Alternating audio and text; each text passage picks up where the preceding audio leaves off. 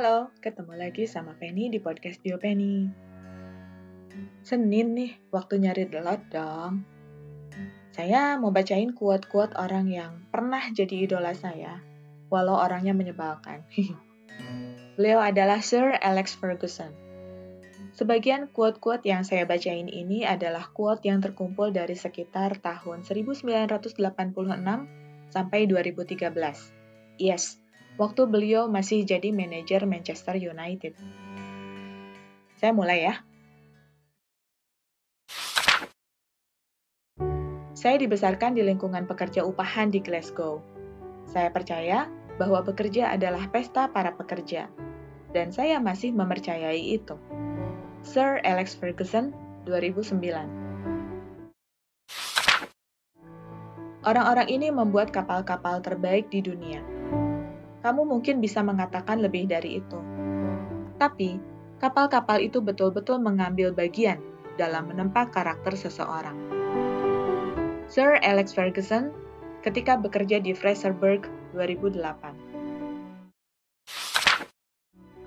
Kadang-kadang kamu harus memaksa pemain untuk menjadi lebih baik dari apa yang mereka pikirkan tentang diri mereka. Sir Alex Ferguson 2012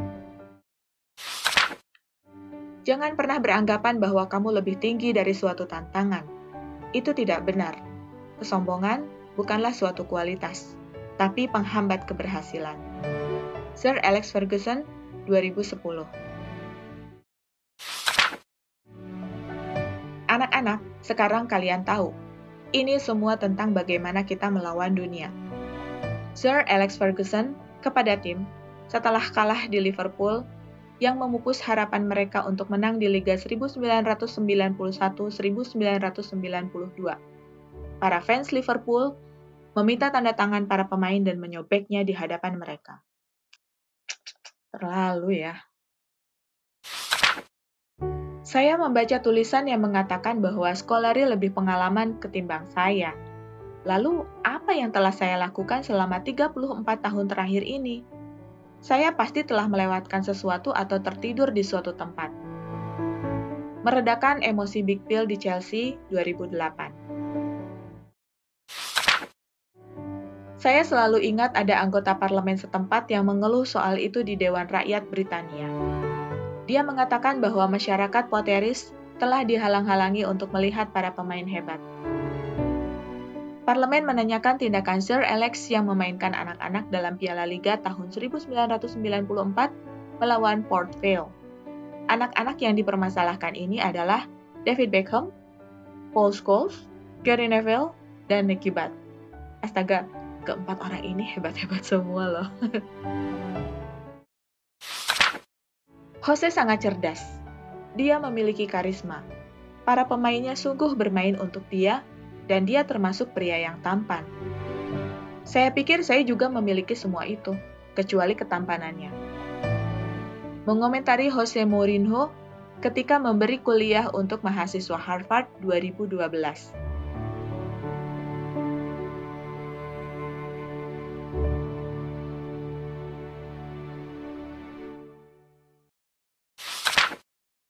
Kadang kamu punya tetangga yang berisik, tapi kamu tidak dapat melakukan apa pun terkait itu.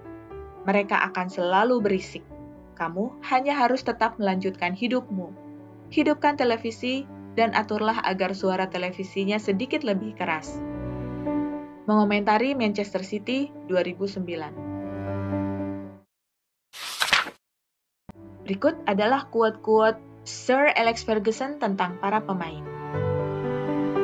Saya ingat pertama kali saya melihat dia. Dia masih 13 tahun dan melompat-lompat di atas tanah seperti anjing cocker spaniel yang sedang mengejar secari kertas perak yang melayang-layang di tiup angin. Tentang Ryan Giggs. Anak laki-laki itu pasti dilahirkan dalam posisi offside. Tentang Filippo Inzaghi. Dia dapat membangun sebuah jalan di dalam sebuah rumah kosong. Tentang Dennis Wise. Itu adalah kecelakaan yang aneh.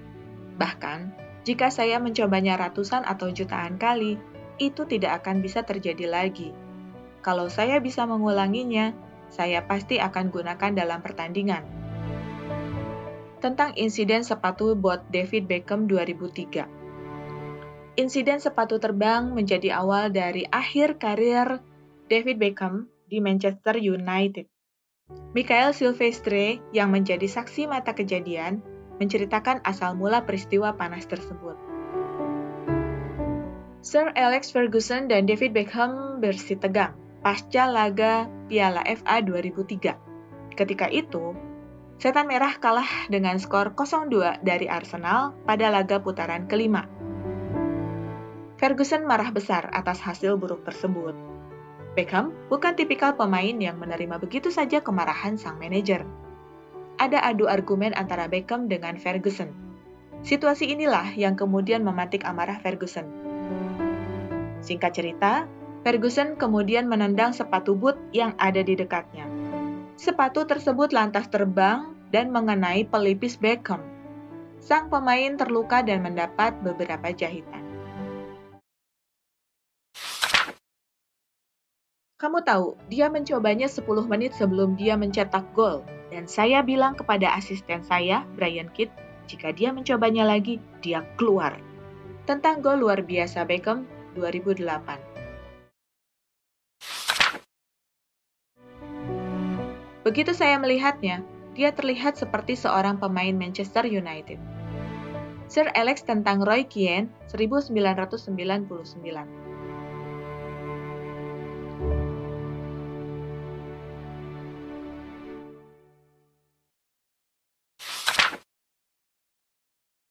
Jika di dunia ini ada pemain yang memang dilahirkan untuk Manchester United, pemain itu adalah Cantona.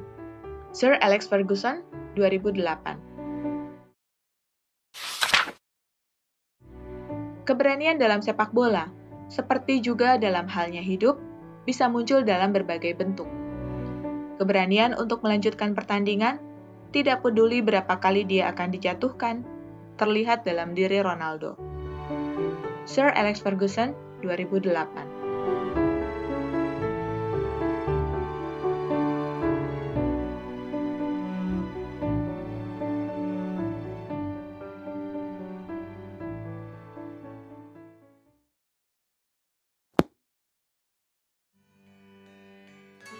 Masih ada banyak quote dan sumpah serapah yang pernah diucapkan Sir Alex Ferguson di buku ini. Tapi tentu saja, mana mungkin saya baca semuanya kan? Saya mengagumi Sir Alex Ferguson karena kepiawaiannya dalam menggawangi Manchester United. Tapi ya, namanya juga roda. Pasti ada masa-masa turunnya kan? Saya jadi fans MU waktu mereka masih jaya. Sebenarnya masih, tapi masalahnya saya udah nggak sempat nonton dan ngikutin sepak bola lagi belakangan ini. Cabang olahraga yang saya masih bisa tonton dan ikuti perkembangannya belakangan ini hanya MotoGP. Renang, senam ritmik, sepak bola, basket, apalagi tenis dan bulu tangkis, saya udah nggak sanggup nontonnya. Udah nggak ketenagaan dan waktunya juga udah tersita untuk yang lain. Begitu. Oke, sekian dulu read aloud saya di part bacain quote-quote Sir Alex Ferguson dari tahun 1986 sampai 2013 yang diterbitkan Gramedia. Semoga kamu berkenan mendengarkannya, juga terhibur. Segmen Read Aloud insya Allah akan selalu hadir setiap hari Senin, biar Senin kamu jadi yay, it's Monday. Senin depan kita ketemu cerita lain ya. So, kalau kamu punya request bacain puisi atau cerita, boleh loh DM saya di Instagram Diopeni atau kirim message di Anchor. Oh iya, kamu bisa juga dengerin podcast saya yang lain di Bandungan aja, di .bandung.an aja, yang tayang setiap hari Jumat. Podcast di Bandungan aja cerita tentang sejarah Bandung, mulai dari terbentuknya kota Bandung dan seterusnya. Kadang ada urban legendnya juga loh. Kamu juga bisa dengerin podcast saya yang lain, Cooking for Hiroaki cookingnya pakai huruf Q. Kamu juga bisa follow Instagram saya di Diopeni, di .o.penny.